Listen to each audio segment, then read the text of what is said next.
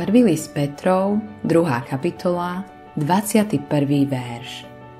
Pretože Kristus trpel za nás, dal vám príklad, aby ste nasledovali jeho šľapaje. Ježiš trpel. Aké utrpenie to muselo byť pre syna nebeského kráľa, keď sa vzdal nebeskej slávy a narodil sa do tohto sveta hriechu a sebectva aké utrpenie mu muselo spôsobiť, keď opustil svojho otca a jeho anielov a pohyboval sa medzi hriešnými ľuďmi, ktorí ho privítali s chladom a pohrdaním. Aké utrpenie mu spôsobili tí, ktorí ho odsúdili na smrť a ktorých miloval Božou láskou. Čo to bolo za utrpenie odísť z dôvernej Božej blízkosti do najhlbšej tmy opustenosti Bohom na Golgote. Ježiš trpel. Nikto nikdy netrpel tak, ako on. A trpel namiesto teba.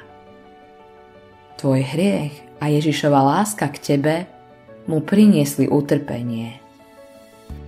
Ježiš je zároveň príkladom v utrpení, ktorým musíš prejsť aj ty existuje úzka spojitosť medzi konaním dobrých skutkov a našim utrpením.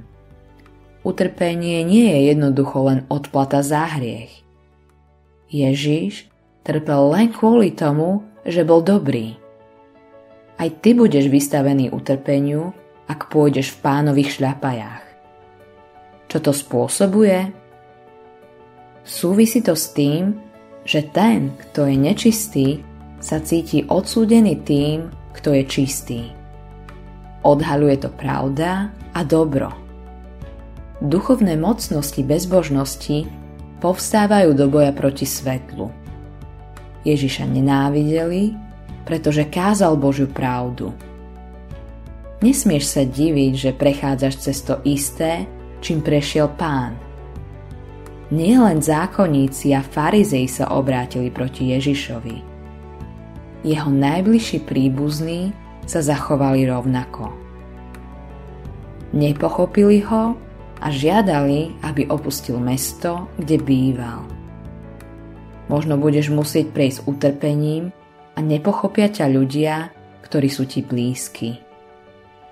Keď sa od teba dištancujú, bolí to v najhlbšom vnútri srdca.